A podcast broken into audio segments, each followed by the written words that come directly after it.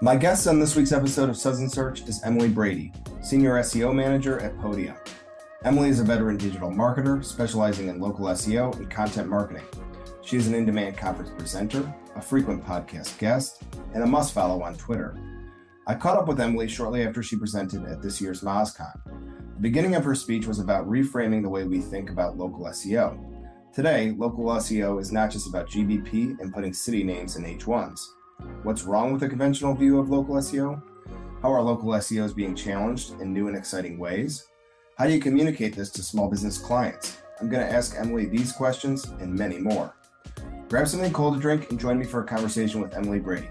We'll chat about schema for local businesses. We'll talk about her participation in the Women in Tech SEO group, and I'll spend a little time chatting about her gig at Podium. All right, Emily Brady, welcome to and Search. How are you doing? Doing good. How are you? Thank you so much for having me.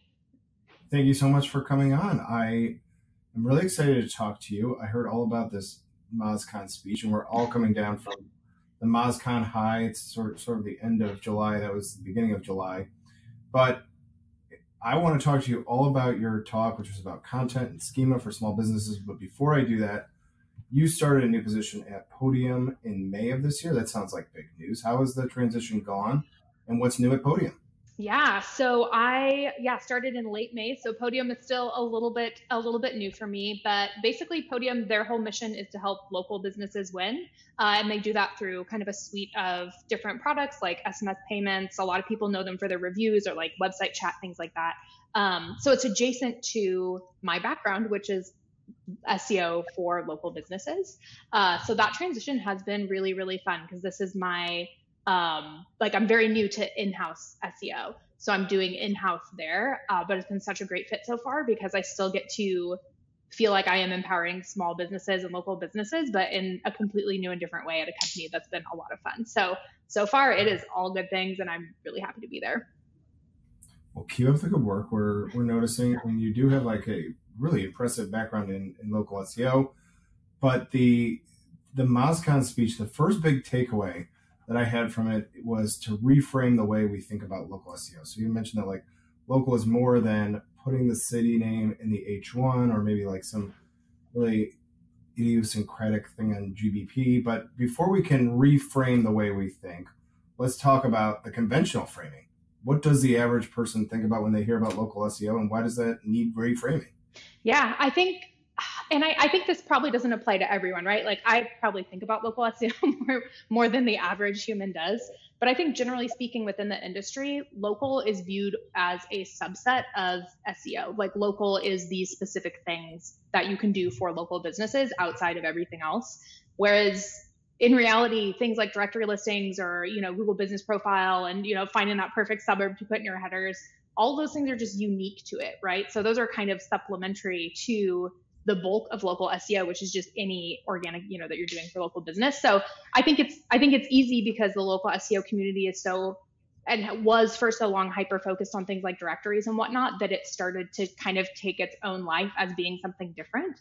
When in reality, I don't think it necessarily is. Like it's just the SEO you're doing for local businesses. So the reason I like to reframe it is it opens up new opportunities, right? Like we if you're wholly focused on those unique aspects of it, um, then you're going to just be doing the same thing that everyone else is doing. But if you kind of broaden your horizons a little bit, it'll give you more competitive advantage. So that's kind of the premise for like re like reshape your perspective of what local is because it's more fun if you have more opportunities and like more things to implement opposed to you know staying within that that smaller grouping of things that are just specific to local.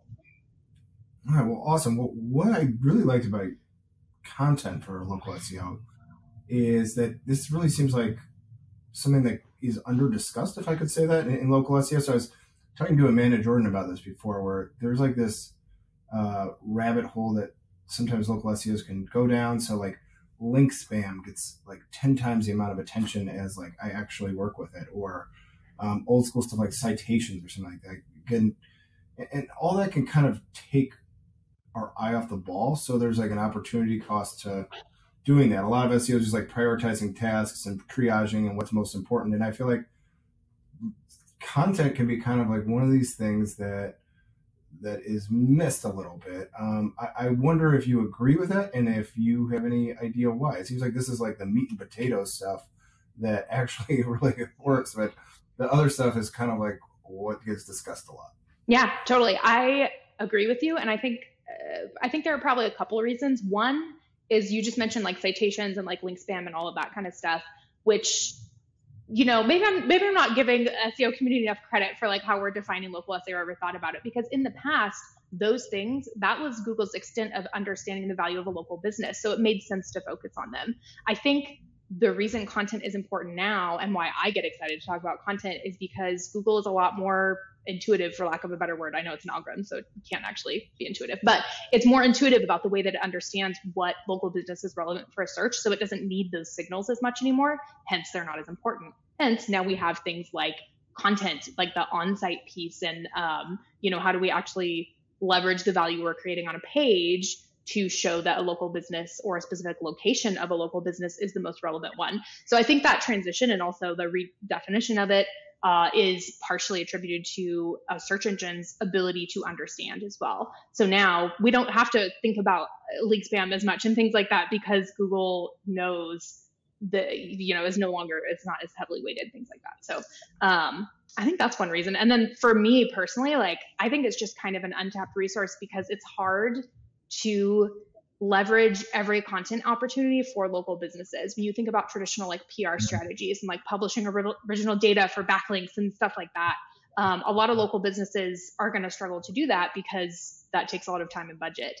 So, you know, it, it's easy to gloss over it because it takes time. Uh, it's easier for larger businesses to do that, but I do think it is important. And I think there's a ton of opportunity for creativity there.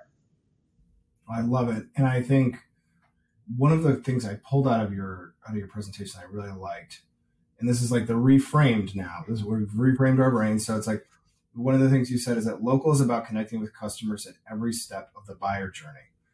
I love this quote, and I think it's a really a challenge for me to explain to our small business clients a lot of times why that's important. So you know, like you talk to a you know cardio show, I'm trying to get more oil changes. I'm not trying to learn about some journey that you're going to take me on. It's, it's in that mentality. It's like only bottom of the funnel traffic is all that matters. But you know, informational content, branded content, that that's important, and that's that's all.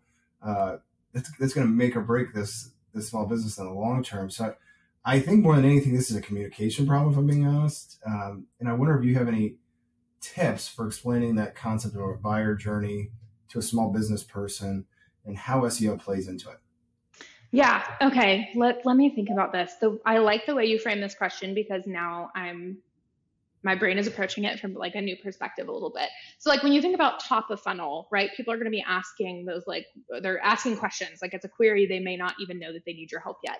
So that's going to be like our first step is we want to create general awareness. So uh, in in my in a past life, I used to a lot of the the clients that I worked on when I was agency side were lawyers, and uh-huh. the way people find, which are you know local businesses that have been they're throwing money at marketing and SEO for a long time. So you know there's a lot of them doing doing uh, organic search.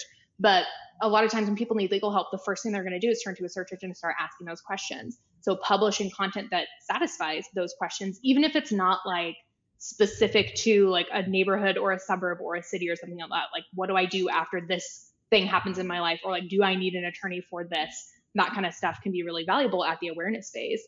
Um, and then all the way through, you know, consideration and conversion. Like, let's talk about past cases that you've handled and start connecting those dots to people's real life experiences whether that be a past experience with a customer that you can highlight to a new a new one or as someone starting to think through like i may need someone to help me with this thing uh, whether that be like a clogged toilet or you know a, a legal issue um, you know they're going to be thinking through like how is this going to impact me? So then finding ways where you can connect the dots between like how your business is going to help them during every point in that journey i think is where organic search comes in. And a big piece of that is providing the value for them like answer their question make it easy for them like remove any doubt in their mind that you are the right choice um, you know, from that like first search they do on Google all the way through they're looking at your website and they see your like reviews or case results or whatever it might be. Um, that's probably how I would frame it to a business owner. But I would probably have to like sanitize that a bit and remove the SEO speak from it Um, but that's how that's kind of where my brain goes and how I approach it.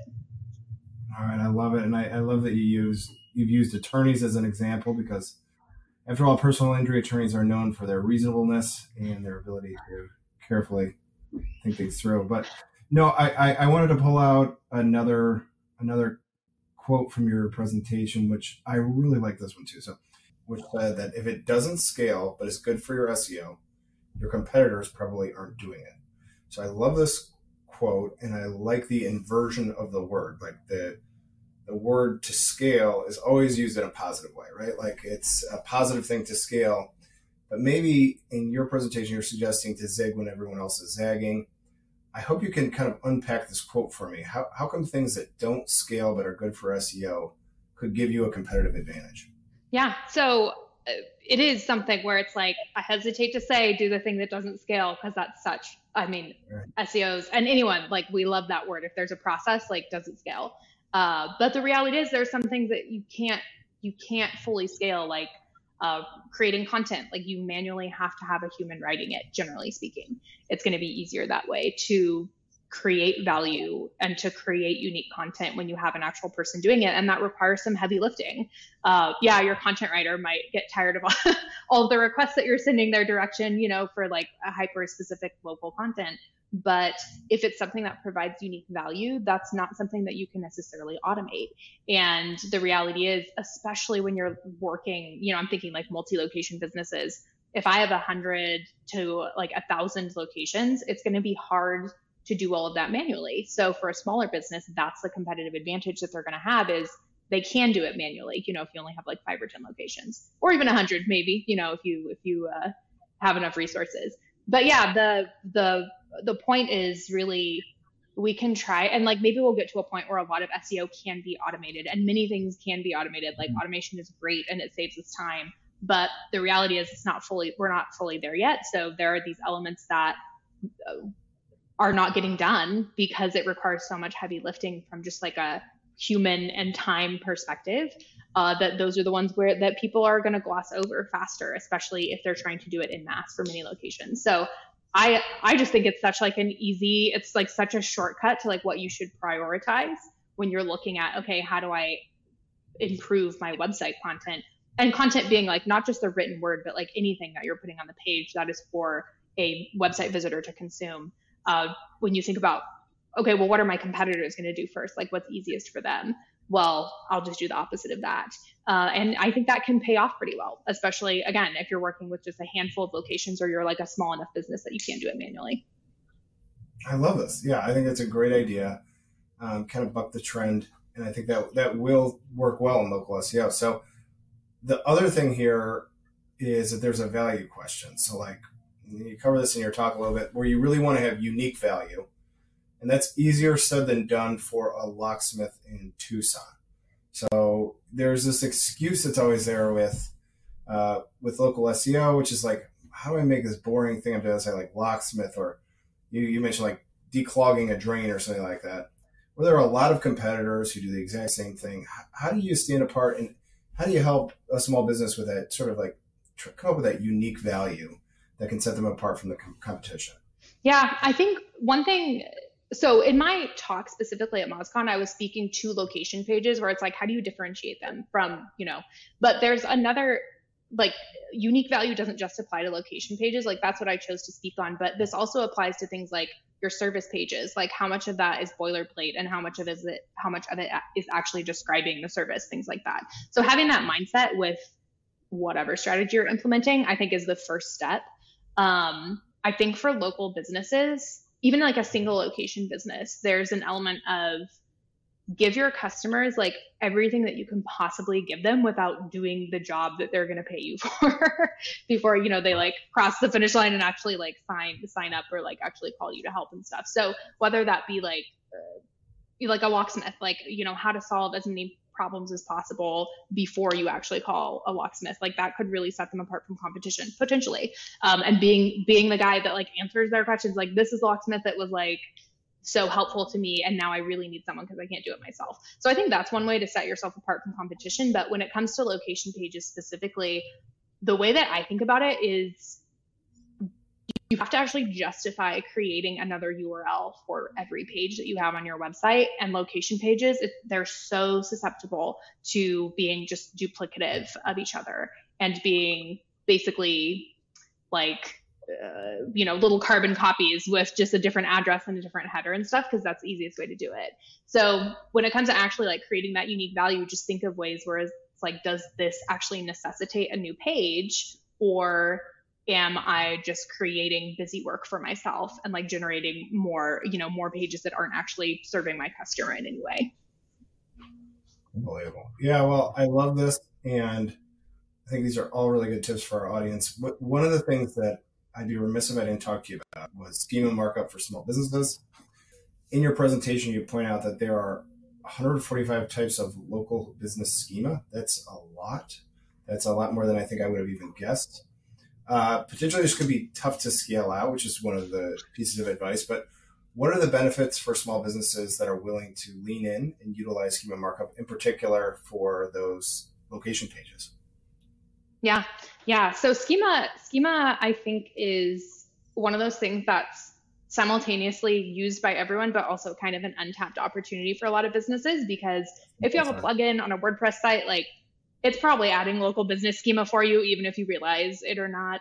Um, but specifically, what I talked about, I, I, kind of approached it from two angles in in my talk. One was there are all these items that you can add to your location page, like images or like staff bios. Uh, if you have a product, you can add review schema, your FAQs, all of those types you can add to location pages. And it's an opportunity to create more content, but it also uh, adds that like specificity and disambiguates your content from, you know, any other similar content or even I'm thinking, I'm trying to think of like a good example. The example that I used in my presentation is the word avocado. So if I'm talking about avocados on a website, you could be talking about the mattress brand or the fruit. Schema can remove that ambiguity for a search engine. So that's one benefit, but it's also really helpful because you can use it to create rich results. So those really fun, or to be eligible for rich results would be the proper way to frame it. So those little fun drop downs that you get in uh, search results for FAQs underneath uh, underneath a SERP that's pulling from the frequently asked questions like FAQ page schema that you could easily add to a location page and it helps you take up more space on page one. But really the those 104 so those are some types that I mentioned.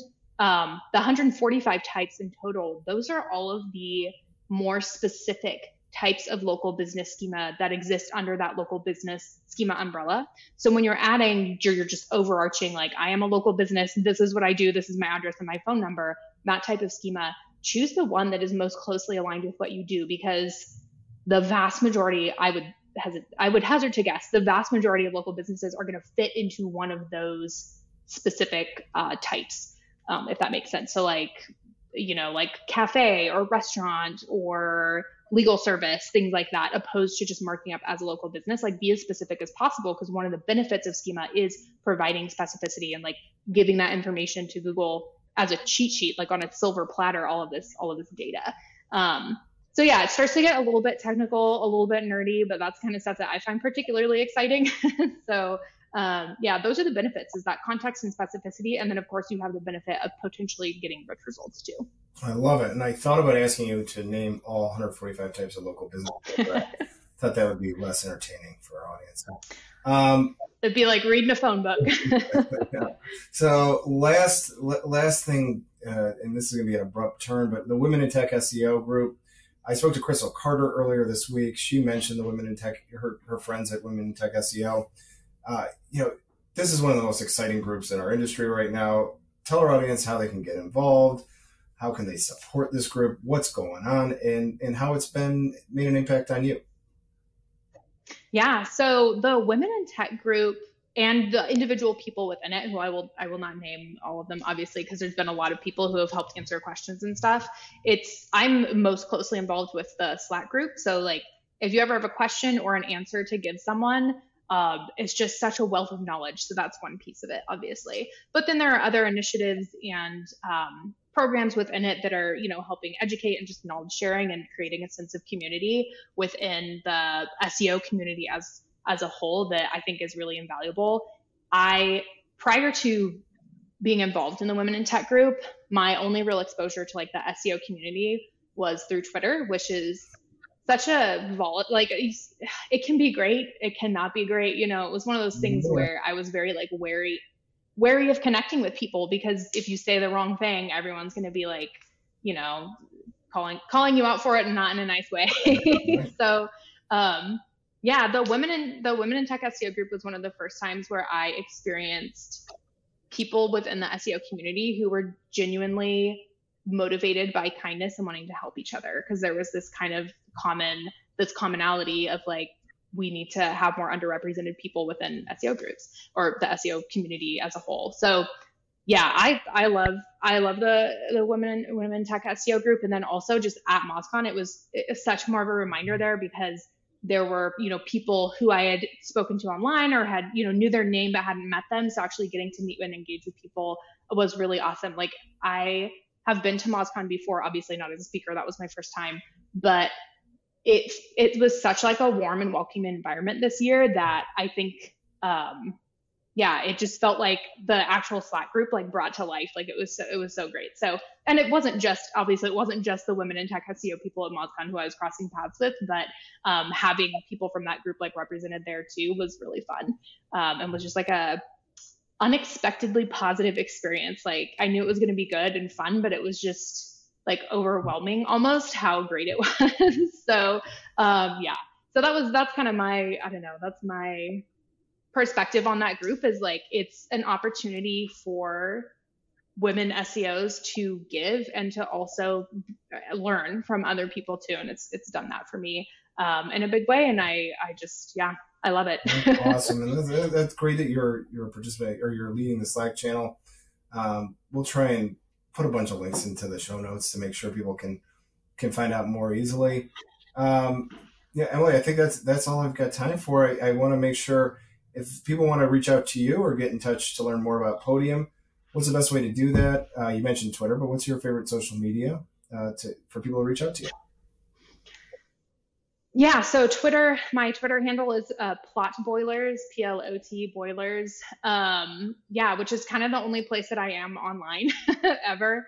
Um, so yeah, that if people ever have questions, like I generally check my check my DMs or I'm on LinkedIn, but way less often. And LinkedIn is less fun anyway. Um, but yeah, I'm on Twitter. I love collaborating with people. Anyone who's in the Women in Tech SEO Slack, I also encourage people to reach out for me there. Um, and oh, also just for clarity, I'm just I don't I don't lead it in any way. I'm just there as a as a I'm just PRing it as a participant who has benefited greatly. Uh, that credit goes to um, Areej and, and people who have supported her and stuff. But I yeah, so if you're in the in the women in tech group, anyone there, you know, my DMs are always open, and then on Twitter as well. Awesome. And then Podium, Podium is just podium.com. If you want to learn more about the company, um, all that's that's easy to remember. Well, awesome. Well listen, I have really enjoyed the conversation for those watching. Emily, you were a great sport with some technical difficulties here. And thank you for bobbing and weaving with us. I'm going to give you a virtual cheers for now.